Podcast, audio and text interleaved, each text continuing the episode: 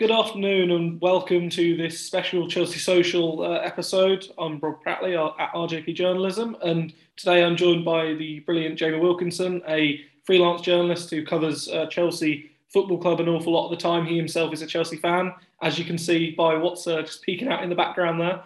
And I think it's um, important today to have this discussion. It's a debate about an open debate about recruitment and about the club strategy and direction.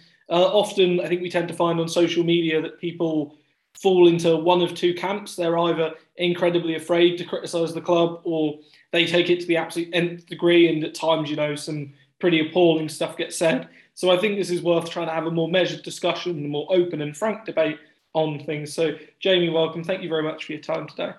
Thank you for having me. Pleasure. Yeah, no, not a, not a problem at all. Do you want to talk us through the uh, the shirt in the background before we before we, before we so that's signed by um, to be honest here's me out of myself as a plastic fan. I can't remember the exact season was it 06 07 perhaps?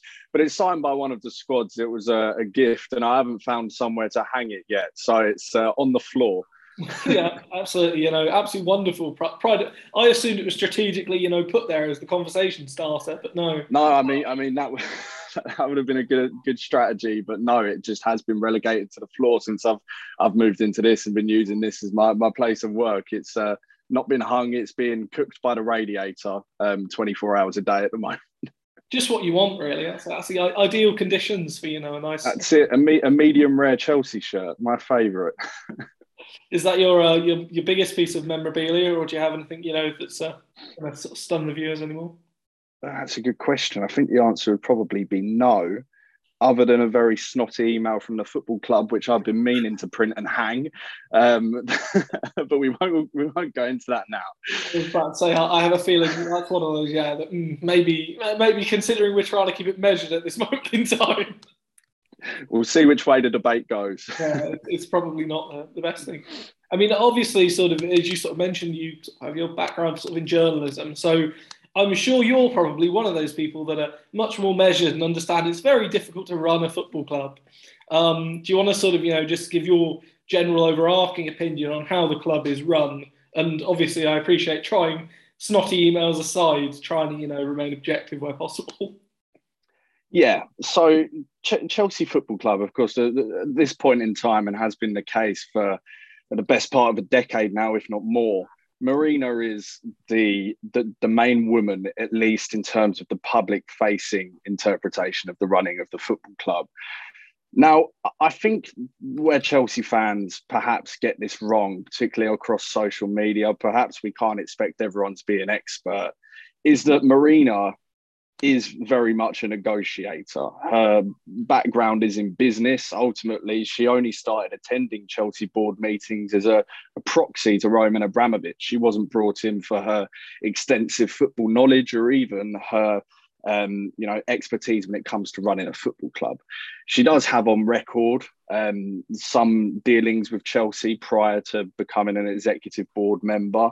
Uh, the top of my head, Didier Drogba's contract in the late 2010s. Uh, she was said to be influential in the signing of Fernando Torres, which was a complex January signing. Um, January signings are a, a, a difficult topic of discussion for Chelsea supporters at this point in time. Yeah, but um, yeah, I, I, I, the way that I look at it is that Chelsea fans have this misinterpretation that Maria is the be all and the end all. She identifies the players, she reaches out to the football clubs, and she secures the deal. Mm. She gets blamed for personnel that we have recruited and they have not fitted into the team or they haven't performed. Whereas really there is nobody less responsible for that side of things than Marina, at least in my opinion. You know, she may chair internal discussions in terms of recruitment and the personnel that we're looking to bring into the football club, but this is receiving input from the scouts, the scouting network, from Petr Cech more recently, and from the manager. Mm. So my my main point to start with, and I think it's an important one, is the misconception that Marina is to blame for players which we have brought in who are underperforming, because ultimately we should be thanking her that they're not more expensive mistakes than they already are, because she's brokered relatively affordable deals for the most part. Mm. And I think it's an interesting point you sort of raised there, is that people say is the be all. Do you think that's because it's been prominently, you know, Marina has been a very prominent figure at Chelsea Football Club for the biggest part of the decade, you've said, and she is, you know, the the name that people think of when it comes to it. Besides Roman Abramovich, you know, she is the right hand woman. Do you think because there's that visibility, it makes her, you know, the easy target and the scapegoat in that regard? Certainly, certainly, and I, I, think it's it's also the fact that she has become all the more celebrated for her success in Chelsea's transfer dealings. In the interest of balance, if you're going to, um, you know, commend her on her good work, you should criticise her on her not so good work. Mm-hmm. But as I said, the important thing to remember is that she is dealing with agents and football clubs and brokering deals which she thinks are value for money based on the information she has been provided with by Petr Cech, the scouting network, and the Chelsea managerial coaching staff. So I, I understand why Chelsea fans, seeing as she is this not necessarily public facing figure, she's very elusive, but she does seem to be the hot topic of conversation when it comes to Chelsea transfers. So you can understand why she'd be the first to be criticised um, when Chelsea, at least Chelsea fans believe we're failing in the transfer market, which, for the record, I'm not entirely convinced we are right now. Yeah, I, I think that I think that's an important point to sort of come on to in a broader sort of topic. But the only thing I would say that people have, you know, said back to me, and I do think it's interesting for your opinion on, is that Marina obviously is the de facto day-to-day running of the club, has the de facto sort of, you know, ultimate power. If there are issues further down the chain, is it not ultimately her responsibility to resolve them? Yes, I think there is an argument for that. Um, but at the same time, it depends on your expectations mm-hmm. because Roman Abramovich tends to be not necessarily above criticism from Chelsea fans, but you don't see Chelsea fans on a day to day basis criticizing Abramovich's strategy. Now, Marina, as she was at the beginning and as she is now, is essentially Abramovich's seat in the boardroom. So if if my belief is that if Chelsea were really convinced that there was a failure lower down the chain, it will have been rectified. But my belief is that Marina and Roman alike are actually pretty satisfied with the way that the club have have been been run, the way they've been conducting our business, and how that's translated onto the football pitch in recent seasons. Now, of course, we haven't had the um, domestic dominance of Manchester City, but mm. we are still winning trophies while recording by this past financial year good healthy financial results and we're the european champions so you can argue there's a failure lower down the chain you can argue that marina would be responsible for addressing that but my counter argument would be and rightly or wrongly i don't think she would really consider there to be that failure mm. yeah and I, I think that's an interesting sort of point to reference is that we look at players, you know, like um, so Kai Havertz, for example, I think 72 million, there was an awful lot of an outlay, but obviously scored, you know, the goal that won Chelsea the second Champions League. Christian Pulisic, a significant outlay, but obviously had that very good spell during Project Restart and scored key goals in the Champions League campaign. Um, sort of, you know, other players of a similar nature. Kovacic, people, you know, question the outlay at the time, but has gone on to become an integral player. Jorginho, people have questioned the outlook at the time, but has now, you know, finished third place in the Ballon d'Or, rightly or wrongly. Um, I suppose what I think people from, and this is probably my perspective on it, is that Chelsea's record with big money signings has been at best checkered. I think is is fair to say. In um, you know the last ten years, there have been some really good ones. I mean, 32 million for Eden Hazard at the time looked like big money, but you know ended up being something of a, I think, you know, we'd be fair to describe it as a steal, 35 million for Diego Costa, again, came in and did well. Cesc Fabregas to 30 million. But they aren't really what I think nowadays people would describe as big ticket transfers. Uh, you know, I'd say nowadays you're looking at anything over sort of 50 million. And I think that's yeah. where, for me, the issue really lies is that are Chelsea getting, and I, also I'll couch this by saying I would never expect a player, there's no such thing as a 50 million pound player like you know, off um, you know by attributes or purely by that. Players are dictated by the value of who is selling them, who wants to buy them, um, and I think that's something a lot of our fans do forget. But there is no such thing as you know a core 50 million pound player, a 75 million pound player, 100 million pound player. But at the same time, I think with the way the market is going, players like Eden Hazard nowadays, if he was up, you know, let's imagine his season at Lille, you have another, you know, Eden Hazard coming through. You have a similar one in Jonathan David, for instance. Jonathan David is being, you know, quoted at 70, 80 million pounds. And despite having, you know, being a very good player, but having much significantly less numbers and having a lower impact than Eden Hazard. So I think that's the way the market is going in general. Um, just in terms of your thoughts on sort of big money signings, do you, do you think Chelsea, whenever they make a big money signing, they're sort of setting themselves up for failure? It's difficult, isn't it? Because I, certainly the risk of failure is higher because the expectations for the signing uh, are more considerable. So, you know, you consider in Kai Havertz's case. Now, Havertz, with the age that he is, is what he has achieved in a Chelsea shirt really how a player should be performing and perhaps maybe just under the, the goal scoring and assisting output you'd expect from a player of that age. But um, it's, it's the expectations that are brought with the sum. But Kai Havertz has won Chelsea a Champions League via a goal in the final, which is more than can be said for plenty of players which have cost, let's say, 70 million plus across the board in European football. It's all hindsight, isn't it, really? Because if you look at Kai Havertz today, would you say that it has been a successful signing for Chelsea? Well, first of all, it's too early to judge because he's a young player and it's early in his contract. Yeah. Uh, the, the argument would be yes, he has been successful because he's won Chelsea the Champions League. But let's be honest, he hasn't been performing on a weekly basis to the level we would have expected to him. Yet, from the board's perspective, they were taking advantage of a COVID struck transfer market at a time where Real Madrid, Bayern Munich, all the other top clubs in the world that you could reel off didn't have the funds or were just too concerned about what would happen um, with the financial climate over that year to sign Kai Havertz. Hmm. And Chelsea took full advantage. We spent 70 million. Was it expensive? Probably not for a player who really was one of the most coveted um, young youngsters in European football.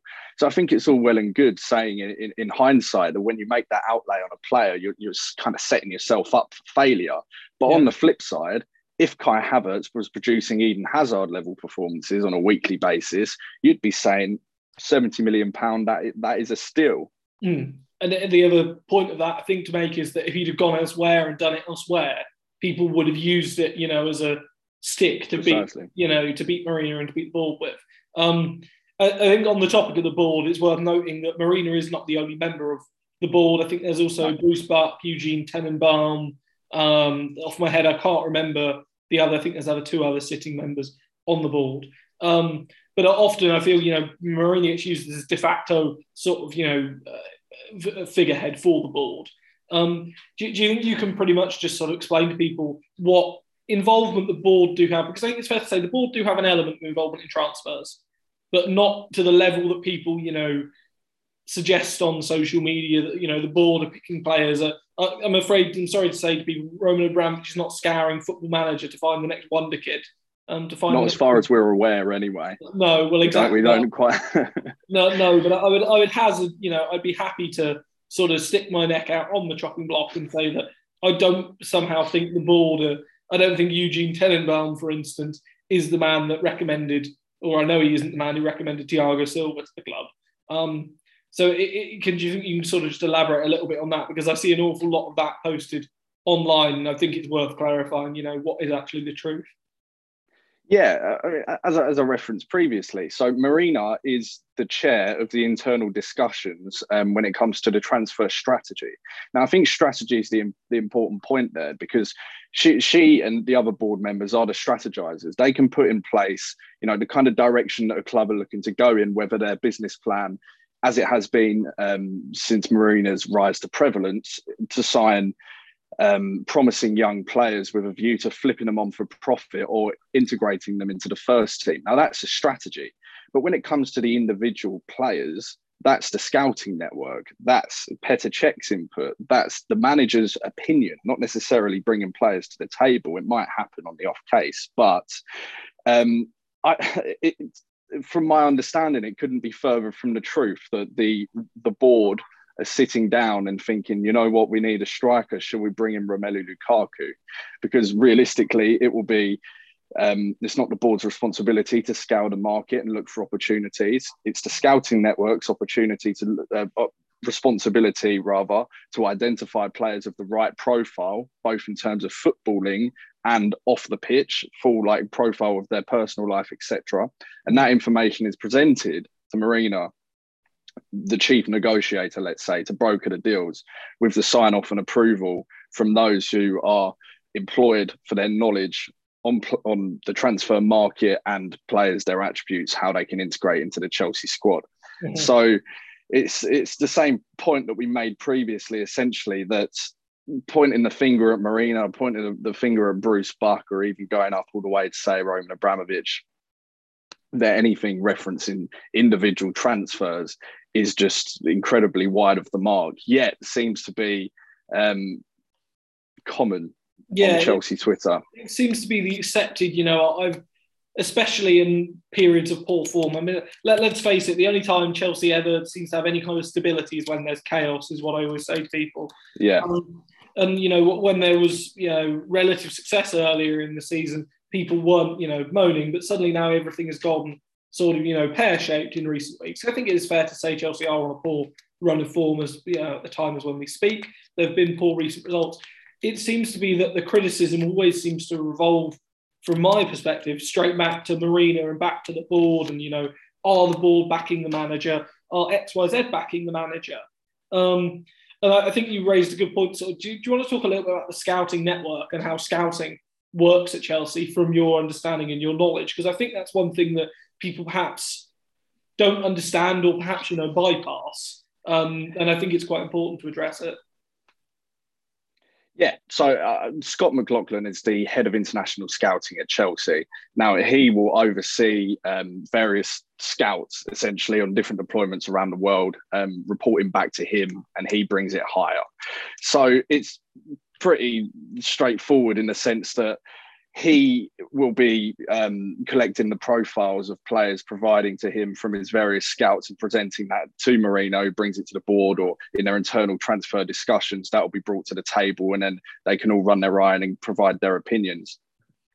The scouting network is a kind of where I would see a weakness at Chelsea at this point in time. And it's if, if, if I were on the Chelsea board, this is what I would be pointing out um, to Marina, to Bruce Buck, to Petr Cech, etc. It might be a quite simplistic view. And let's be honest, we don't have full personality profiles on each individual scout. But I have a slight concern over the CV of certain individuals on the scouting team. Um, not going to name names, but I kind of feel like, for starters, it's providing former players with good relationships with the club with a job in the game. I think that's been one problem. And if you look back, there's examples of that. Mm-hmm. Secondly, it's looking at a, a scout CV and discovering that their previous employment was at League One and League Two clubs. Now, as I say, they may have performed wonders in League One, League Two, but they're dealing with much bigger fish at this at the top of the tree, let's say Chelsea, a yeah. European superpower. So, you know, we spoke earlier about how Marina and Abramovich, etc., probably don't see a problem lower down the chain. But in my opinion, that doesn't necessarily mean that one doesn't exist. Yeah, I think sure. Uh, uh, just to uh, use an example um, of where Chelsea scouting is lacking, and I know it's lazy to compare it to other clubs and their trans- transfer business, but let's consider Kostas Tsimikas at Liverpool. Now, had anyone heard of Tsimikas prior to Liverpool signing him? No. But he was integrated into the squad. And this season, in Robertson's absence, he has stepped up and, you know, proven that he can perform at this level. And Liverpool are not considerably weaker in Robertson's absence because they have Tsimikas, Tsimikas as a backup. Yeah. Now, Chelsea in this window are in the market for a left back or left wing back, let's say. And I don't really see that the club have any considerable profiles of fullbacks that they could have made a move for this window beyond pure opportunism, such as Lucas Digne, Tagliafico, who's been offered by his agent, yeah. Ivan Perisic, who's coming to towards the end of his contract. And again, it might be lazy and it might be that the club are considering these possibilities and are working on it behind the scenes.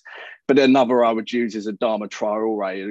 Links aren't necessarily concrete, but that would be another case of opportunism. Chelsea would be an opportunistic, opportunistic yeah. in the market. I yeah. think what Chelsea fans would like to see is kind of in comparison to the early 2010s when we scooped up Courtois and De Bruyne and Salah from Basel and these players, yeah, and Azpilicueta from Marseille, just players that from low sums that you could kind of immediately see we were onto a gem. Yeah. Not necessarily having the Chelsea fans on Twitter pining for a signing like Lucas Digne, who is in his late twenties now, and you know, twenty-five million pound fee when we already have about twenty-seven left backs on our books. I, I personally would like to see the scouting network in these internal discussions be like, you know what, Marina, this left back, he's, he's not a big name. He's not going to sell shirts. But you know what? He's available for a potential five to 10 million pound, and he could come in and be a direct improvement on, on Tuchel's squad. Yeah. So, yeah, I don't know. The, the scouting network, in my view, could do with a little bit of fine tuning. Perhaps we should be looking to poach the scouts, proven track record from our European heavyweight counterparts. But as I said, um, that's Marina's decision. Sure. What would you? Would it be fair to say? And I think you know, I think this is a valid point to make. Is that um, especially on Twitter, I think Chelsea fans are fickle, and yeah. people complain about the lack of value signings. However, if in 2000, and I remember it in 2012 very well, when it was announced that Chelsea were going after a right back from Marseille who wasn't a regular for Marseille, was a young lad who had very bad injury problems. Um, and, you know, at the time, also when first came to Chelsea, couldn't, you know, establish himself in the side. Do you think fans would be willing to give the patience to players? I mean, we saw this season with Saul when he came first on loan. Admittedly, Saul's initial performances were very poor, but people wrote him off almost immediately. And now in recent weeks, when he's been giving better performances, people have been like, actually, you know, maybe he's not as bad. Do you think that there's an element of it of that? And the sort of as a follow-on question to this, that the club perhaps are afraid to go for, you know, these sort of signings because of the reaction they'll get.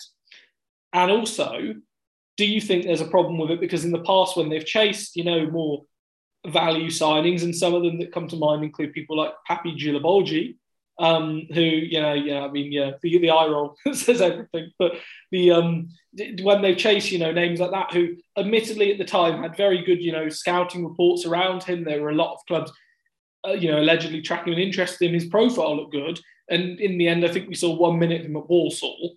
Um, do you think that is reluctance and puts the club off from doing it? On the first point there, I, I don't think the club um, have much consideration for the views and opinions of Chelsea Twitter accounts. and I wanted, let, let, I, wanted to, I wanted you to say this because I don't think people understand this. Yeah, I think Chelsea fans on Twitter are notoriously vocal, notoriously negative, but anyone that's been to the bridge will understand that it's definitely not a direct translation from your social media feed into your seat. It's a completely completely different. You, the, let's say the the um, the mood on Twitter has been more than toxic in wake of the, the, the Brighton defeat. If you go to Stamford Bridge on Sunday for the Tottenham game, it will be absolutely fantastic. So I don't think the board will shy away from making signings purely based on perhaps the fans won't like it it's it, it's it's a, a difficult question. I, I, it kind of puzzles me a little bit because the foundation of Marina's success at Chelsea has been buying players for relatively affordable sums, kind of low risk, potentially high reward deals, mm. and selling them on for a profit. So yeah, I, I'm. I don't think Thomas Tuchel would have any problem with a bit of a curveball with the player that was brought into a squad if it was someone that he could work with and um, kind of just give somebody a rest. For example, Marcos Alonso has played far too much football recently, and his his performances are showing it. But just an interesting note on the Gila Djilobodji topic, and I think it kind of links back into our current situation with Tuchel, is that I remember being stood with Pat Nevin at Wembley before the Community Shield. I can't remember if it was under it was under Maurizio Sarri, and he explained to me how when Chelsea signed Djilobodji, Mourinho had made it very clear in one of these previously referred to internal transfer discussions that he wanted Rafael Varane from Real Madrid. Mm-hmm. Mourinho's understanding was that Varane was available, he was gettable, but the club didn't pursue it and they went for Djilobodji. Now, I don't think those are the kind of it's a mistake in Mourinho's view. It's a mistake in hindsight. I don't think that those scars fully heal. And I worry because Tuchel has made no secret that he um, is trying to be more laid back with this particular board than he has in the past at Borussia Dortmund and Paris Saint Germain. Yeah. But I just I just wonder if he'll eventually come to the end of his tether if we're not delivering for him in a transfer market. Sure. And I, I think it's also worth noting because a lot of people um, say to me the solution is to get a director of football in. And uh, as we know, when Thomas Tuchel was at Paris Saint Germain, one of the main issues was that he clashed with the director of football, Leonardo. And yeah. admittedly, he doesn't seem to be alone in that. Whenever I seem to read about news no. about Paris Saint Germain, it seems to be, you know, Leonardo has fallen out with someone. And, you know, Pochettino seems to be the latest name that seems yeah. to want to have a spar with him. But do, do you think perhaps people are a bit naive in saying that, you know, the DOF is the obvious solution and the immediate solution? Or do you think it's a case that people don't really understand what a director of football does? Or do you think it's just people looking for the quick fix? Well, I think director of football is a very broad term because Chelsea have had directors. We had Michael Emenalo, who Chelsea fans decided to make their sworn enemy. and um, let's be honest, that, that, that he wasn't particularly he didn't have many admirers on Twitter, even though he did do a lot of excellent work for the club. Yeah, I have Petr, I have Petr Cech, who though he isn't a let's say a, exactly a director of football, what you would usually consider their responsibilities, he is there to deliver the footballing kind of view and the footballing standpoint to the board. Mm. So I think it's an easy assumption to make that right so chelsea are performing well on a financial side of things but actually that doesn't necessarily translate into success on the pitch. Maybe marina is executing good deals off the field on paper. They look good, good in a spreadsheet but the players mm-hmm. don't look so great on graphs. I think there's definitely a, a you can understand why the fans would call for a director of football. But i think the most important point is that fans are always looking for a silver bullet solution yeah. to things that aren't they're not so straightforward. I think if you look at uh, why Chelsea's recent acquisitions haven't performed to the level that we'd necessarily expect them to, it's not it's it's not because of a failure behind the scenes. It's not because of the absence of a director of football. Timo Werner was coming off of a highly prolific season at RB Leipzig. Yeah, and let, us also admit Werner was wanted by Liverpool, was wanted by Man. And this, and this, is players who no one wanted. No, Werner highly coveted. Um, I think it's well documented that we snatched him ahead of Liverpool. Kai Havertz, even more so, um, one of the most coveted and one of the most desirable young assets on the market, and Chelsea took advantage and made their move and signed him. So I think it's very simplistic to for Chelsea fans to pine for certain players, erupt in delight when we get these deals over the line, and when we start losing a few games, pointing the finger upstairs and saying, "Well, why have you signed all this dross that we?" We absolutely begged for on our Twitter timelines, which I feel like is is kind of. And I, I made this point about Lucas Digne on Twitter a, few, um, a couple of weeks ago that he just reeks of the kind of deal that Chelsea fans would end up complaining about. Yeah. Because yeah, we have an immediate need for a new left back. If you're not a Marcos Alonso fan, um, considering Ben Chilwell is out long term. But do we have an immediate need for signing a player in his late twenties that will probably not start when Ben Chilwell's back in the team, is coming off the back of a relatively subpar period at Everton, has fallen out with his manager. I think Mourinho would have had one look at that deal and said, you know what, I'm not interested. And I think it would have proven to be a poor deal for Chelsea, and the fans would have ended up criticising Mourinho for going ahead and doing it. Yeah, no, I agree. And as I said to someone else with Lucas Digne, there are other clubs around Europe that need a backup, you know, left back or need a left back, there are other top clubs that you know would like cover for a player. I'm sure Bayern Munich don't want to continue playing um, sort of you know Marcel Sabitzer, who's been playing there recently. If Lucas Digne was that you know prize target, and the way I always say this is look at Bayern because Bayern, with the exception of people like Bouna Sarr and Marc Roca in recent years, who've been a bit of duds. If Bayern sign a player, they go out and sign a player because they know the player is going to come in and do really well at the club, and you know I can count on. There's not many players I can think of in recent years that haven't come into Bayern and at least done what they've been asked for. I'm not counting people like Sven Ulreich, for instance, who came in very much as a backup goalkeeper. He's a very good backup goalkeeper. Yeah. Sandro Wagner came in to be a backup to Lewandowski, did a job and then went to China, I think it was. Bouna Sarr and uh, Marc Roca came in very much as bargain signings because the money wasn't there, um, which I think is interesting from the German point of view. Obviously, they were very, very affected by the pandemic, and it's interesting you raise that point when it comes to Kai Havertz. But it, you know, I always look at Bayern as the barometer of that. If Bayern wants someone and buy someone, chances are they're buying them because they know they're going to come in. Like with Alphonso Davies, they didn't bring Alphonso yeah. Davies in as a marketing tool, even though he's amazing for that. They brought him in because they knew he's a top player.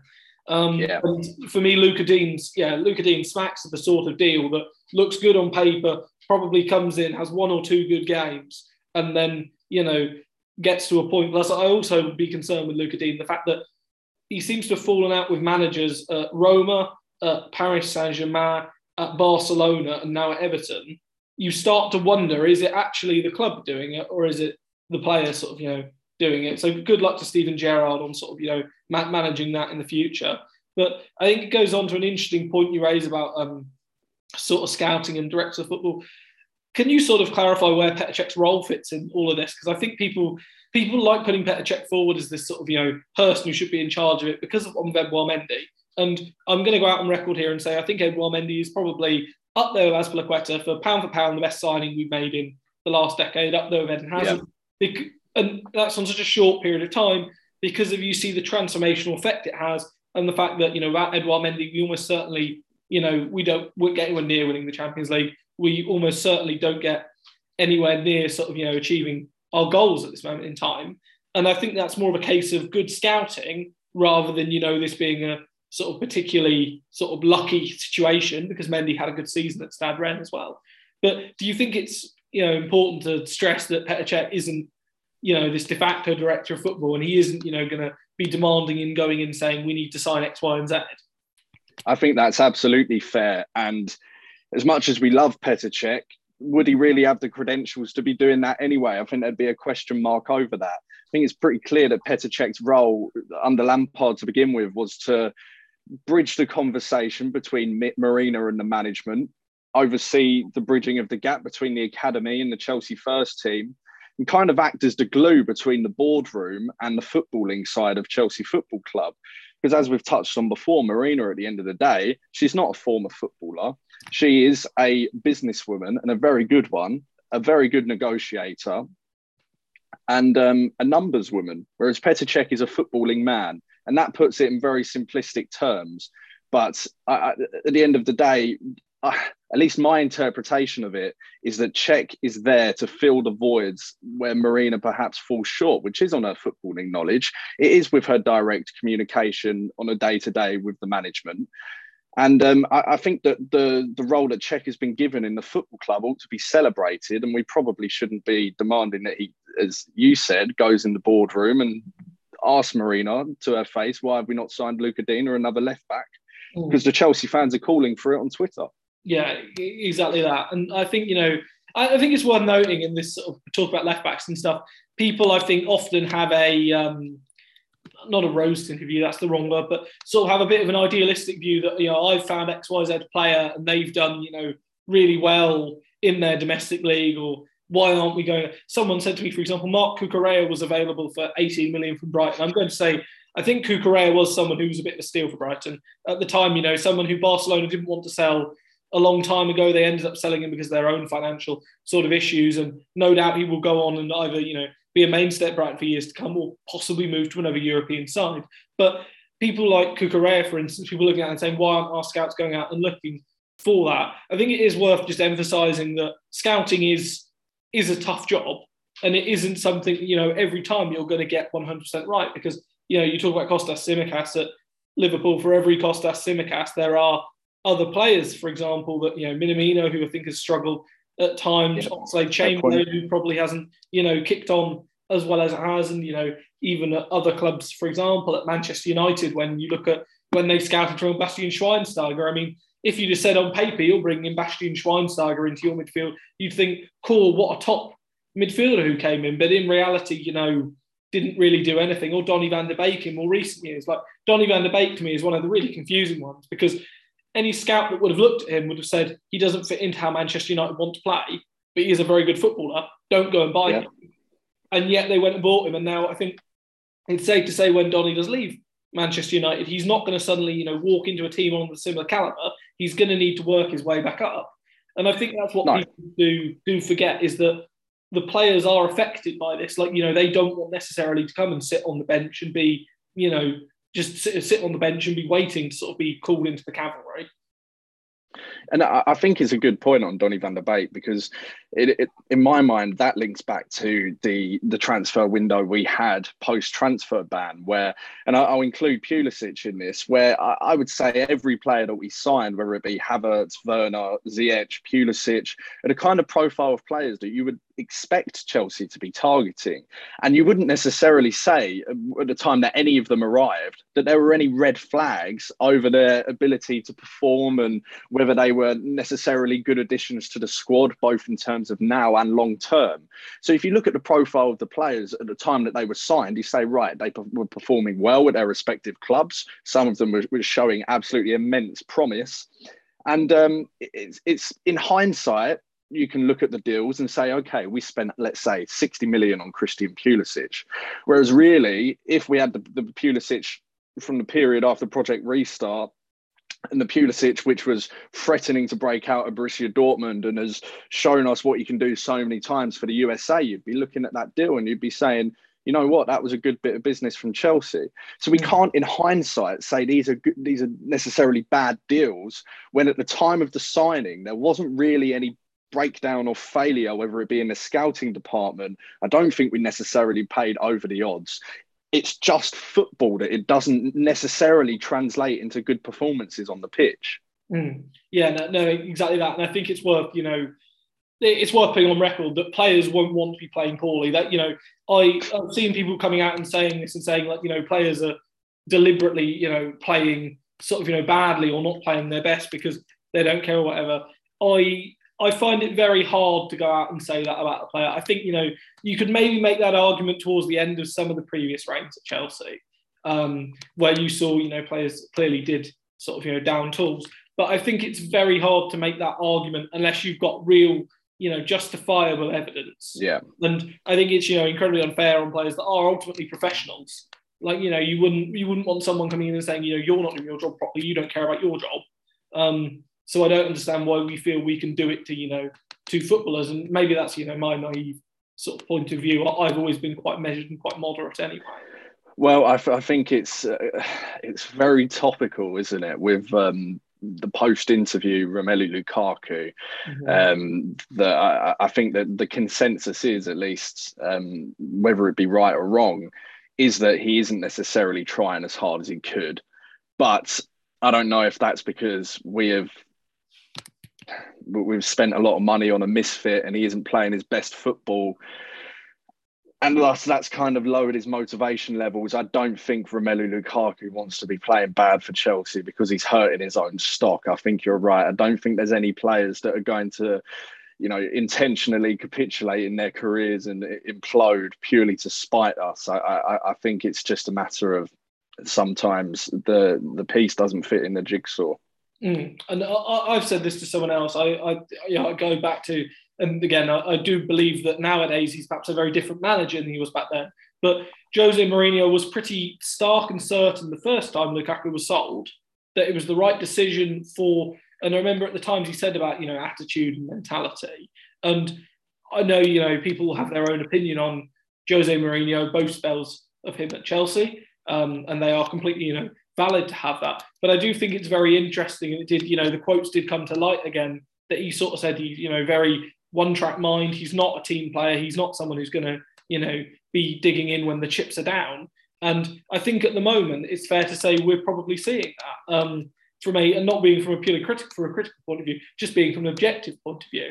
Um, so do, do you think that you know Chelsea in chances like this, it's going to put them off spending big money again because obviously, you know, they're not. I think it's fair to say at the moment, it's hard to see Lukaku having a longer term future at the club after this summer, um, regardless of what happens with Thomas Tuchel, because I think that, you know, the way he spoke about the club and the sort of blatant behaviour he showed is not something I think the club are going to want to tolerate.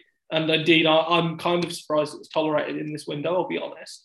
Um, but do, do you think that it will put the club off spending big money on another player on the chance it could happen again, or will it just sort of, you know, be put down in the books as a significantly bad debt? Uh, I, I, don't think that we can use, let's say, Lukaku as the model for transfers going forward because it's such a unique case. I think the complexity of his situation at Inter Milan, where you know the owners had pretty grave financial issues, and he said pretty um, frankly that were he offered a new contract and were he to receive X amount um, on that contract, he would have stayed at Inter Milan. So uh, I don't want to go too far off topic here and make it solely about Lukaku, but I think if we're looking at this deal in particular from Chelsea's perspective, what we were doing was paying about the right price for a player in that absolute elite bracket of centre forwards. And if it's all gone wrong because Lukaku didn't actually want to be here, didn't want to leave Inter Milan, and has arrived and feels like, you know what, Thomas Tuchel's football doesn't necessarily suit me.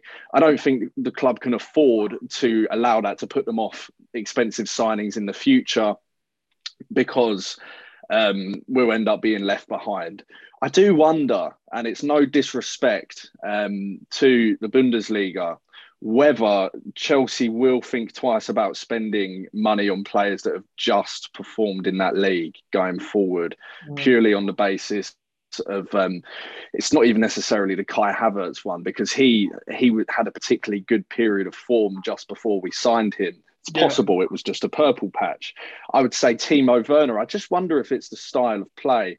But um, yeah, I don't claim to be any sort of Bundesliga expert. But just to use it as an example, I think they'd be more inclined to think twice about signing attackers from German football who are unproven elsewhere than they would be from f- signing, let's say, a player like Lukaku who has proven that he is one of the best strikers in the world um, across various leagues and on the international stage. Um, I think they probably thought that Lukaku was an, a banker, and yeah. um, other factors have just kind of worked against them in that. In that yeah, regard. no, I think I think that's a valid point. I think it's also worth you know being honest and reflecting that if Lukaku had gone elsewhere in that summer um, and had gone to another club and hadn't joined Chelsea and had done well, then the Chelsea fans would be absolutely crucifying the club for yeah. It and w- would be, you know, and I'm, I'm happy to, you know, say, I'm sure people will come out after this has gone out and say that's not true. But quite frankly, I've seen it happen, you know, so many times now. I, I have such a cynical sort of viewpoint on it. And again, in this, this is why I'm labelled a bit of a board sympathiser in that I'm not, but the club are damned if they do and damned if they don't. The example I always use is the club could have signed Lionel Messi and people would complain it's not Cristiano Ronaldo because some people yeah. just want to complain about things. Um, they do, and, and it's sorry to interrupt. It's just uh, remaining on the kind of topic of Lukaku and what people like to say on social media.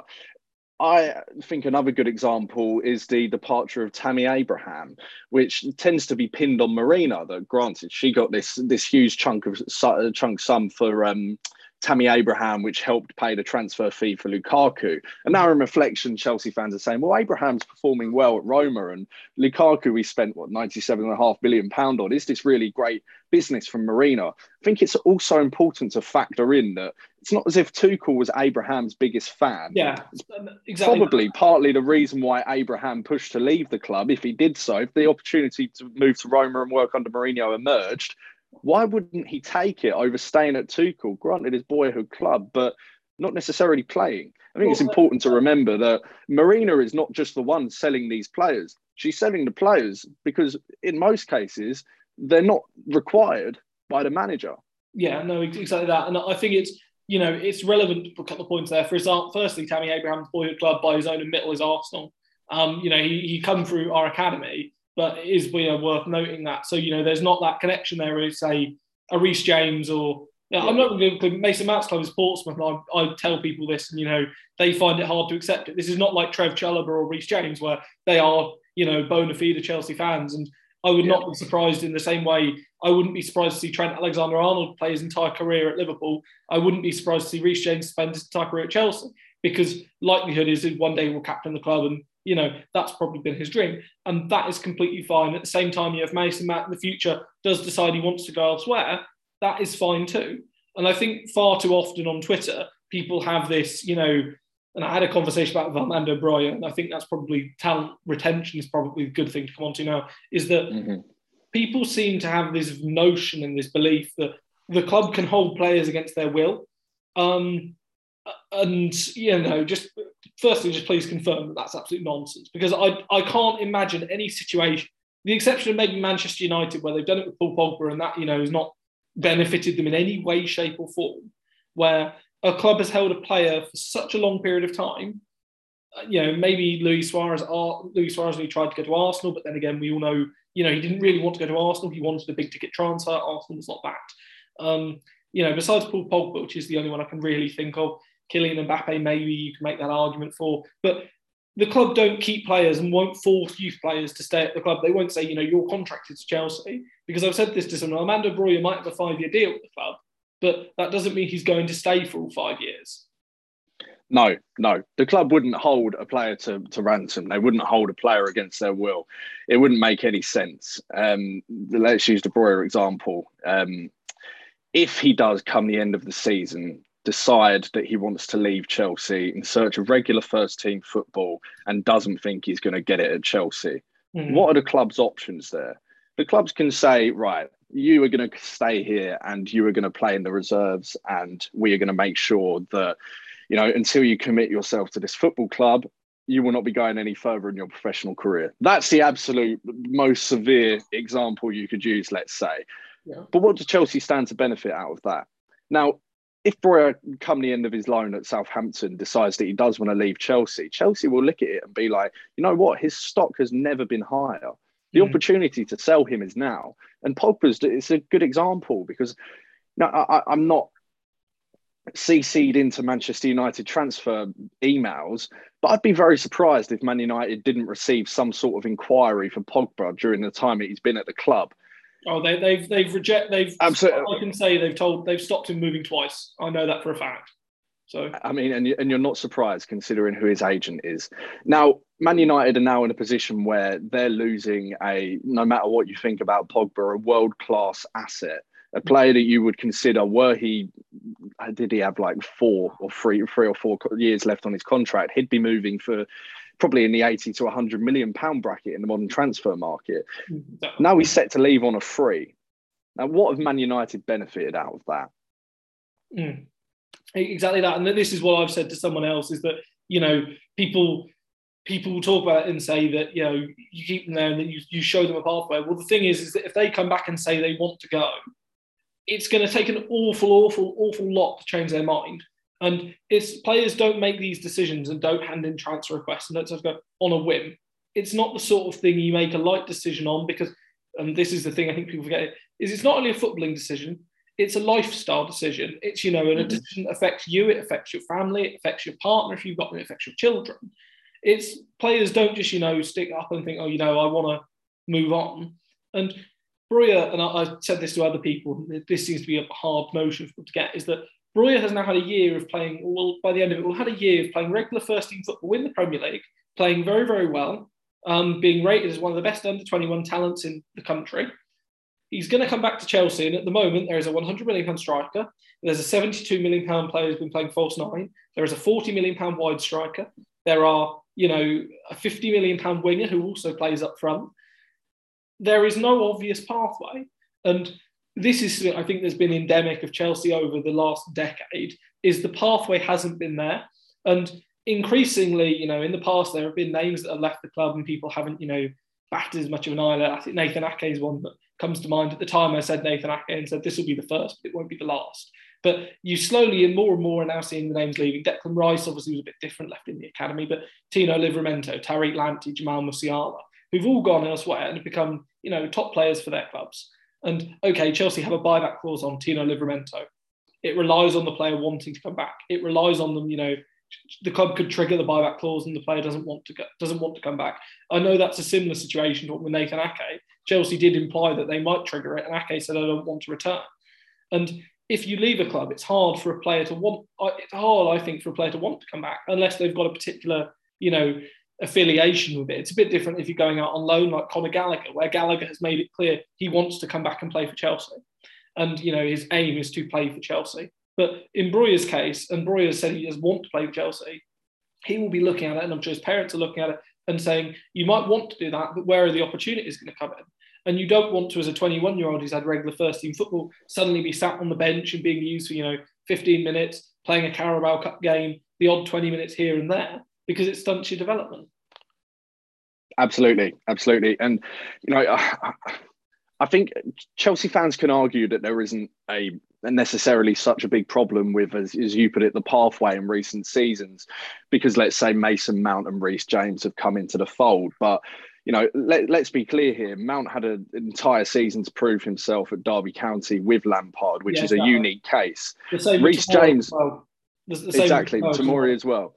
Reece James wasn't necessarily starting week in and week out for Chelsea during Lampard's first season in charge. He's been pretty fortunate that first of all, credit to him for choosing to stick around and compete for his place rather than going out on loan, going down the, the let's, the, let's say Livramento route and being like, well, if you can't promise me first team football on a weekly basis, now I'll leave.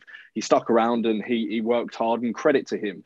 But at the same time, what was his competition? Let's say it's Azpilicueta, who I think Azpilicueta would have been, he was very actually quite vocal about it in the sense that he knows that there was um, a plan in place for James to come in and succeed him. There's an obvious succession plan on the right side of defence. If James comes in and he's a success, Azpilicueta's at that age and towards the end of his contract, yeah. that naturally James will come into the team. Now, that's not necessarily a case across the board, and Broja is a perfect example, as you said, because we have a lot of attacking talent up there, and no matter whether you you think that Broja deserves to start ahead of certain players in attack, which you could argue that he does, they're not all going to be magically gone come the start of the summer transfer window when he'll be making his decision.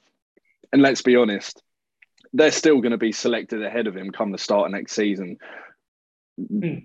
based on reputation potentially. But yeah, I, I, I, yeah, that's what that's what I've said. I you know I people have said, you know, he's got a five year contract, the club just needs to tell him to stay. With respect, that doesn't really benefit anyone. That doesn't benefit the club. It demoralises the player, and you know, then that's the sort of thing that then does cause issues in the dressing room. On on yeah. the Azpilicueta point, I just think it's also worth as we sort of start trying to wrap this up is that people people have a transient view of things. Of that, I'm sure if Chelsea gave Azpilicueta a new contract today and gave him the two years plus one year extension he wants, people would be happy today because they'd be glad it's the club captain tied down. Come the summer, when I doubt I doubt Chelsea will sell so. I can't see it being a case like it's not going to be a case like Giroud where Chelsea extend it purely to annoy yeah. AC Milan because um, yeah. that's pretty much what happened there. Pretty much a case they got annoyed at AC Milan talking to Giroud while the season was ongoing and so played the game a little bit. I can't see Chelsea doing that with Azpilicueta because of his lo- length of time at the club, his loyalty shown to the club, and they shouldn't do it. I, have said this all along. Azpilicueta is, in my opinion, is free, a bit like Petr Cech, a bit like Ivanovic, to choose when he goes, how he goes, you yeah. know, walks out through the door as a club legend. But if he gets this three year or two year plus one year extension, I think that'll bring him to what, 35?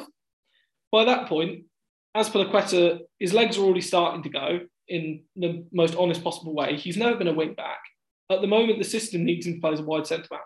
As long as he's at the club, I think Tuchel is trying to incorporate him into the team for the leadership aspect of it, and because he's the club captain. And I think at the moment the only spot for that is right wing back because you can't really drop one of the centre backs, none of them can play at right wing back, and you lose out on so much dynamism with him playing there.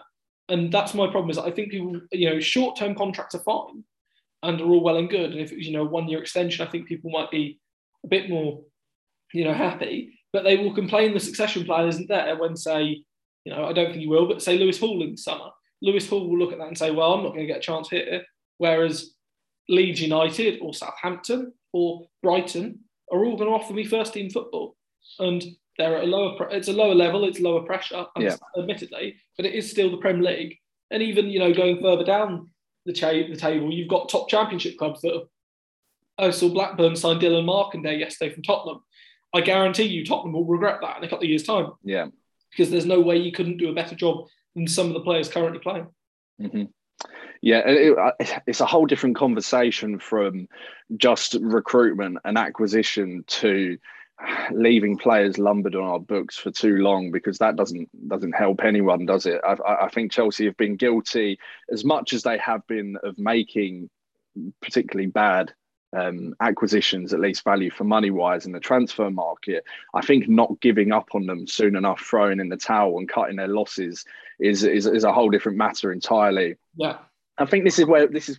Yeah, this, this is where fan frustration um, kind of comes into it because you're not looking at players like let's use an example. If Conor Gallagher comes back next season and he's being kept out of the starting 11 by N'Golo Kante and Mateo Kovacic performing fantastically well and we go on to win the Premier League come the end of the season, Gallagher, yeah. yeah, Gallagher decides he wants to leave. It, it's different to um, Broja not coming back because he sees Werner Havertz and Lukaku in his path, none of which are likely to get over 15 Premier League, Premier League goals. A couple of them not even close this season. So it's yeah, it's a whole different conversation talking about um, the players that shouldn't be blocking the pathway um, for these young players because um, in, in some cases you, they they earn their right in the starting eleven. In others, not so much.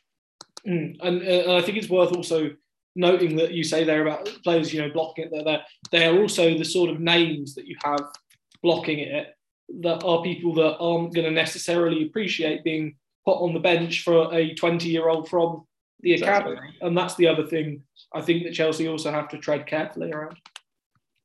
Yeah, I, I it's kind of a topical point, but I wonder what Hakim Ziyech's celebration was all about last night the the, the Brighton game. I, I I'm not sure if it was kind of discontent at his lack of playing time. It would be bizarre on the back of two starts, but I just wonder in cases like that, he strikes me as the kind of profile that, as you said, that if he wasn't being included, he might kick up a little bit of a fuss or bring the tone down in a dressing room behind the scenes. And you know, th- these high-profile players, as much as you don't, worth saying, I think you know that Ziyech has gone from being a guaranteed starter and you know the star player in not just a team but in a league to being at Chelsea and not really performing as well as you know some fans would have hoped or indeed you know as much as I probably think he probably on a personal level wants to be performing because I've said before I don't think players intentionally play badly. Yeah. But no. Yeah. Without wanting to be too critical of Ziyech in particular, just to use him as an example, um, the the whole debacle with the Morocco national team doesn't necessarily reflect too well on his character either. Even if you could say that it was um, slightly severe punishment by the Morocco manager, but um, yeah, I, I, I think he's another another case where you could say that um, you kind of want these younger players taking these spots and starting the odd Premier League games like Ziyech does. You'd much rather have a player from the academy with a higher ceiling who wants to be at the club, who has a lot to prove and just has the potential to to uh, directly improve us in attack. I think us Chelsea fans want to see our young players playing these kind of roles. I don't think you can necessarily demand that they they come into the club and walk into the starting eleven.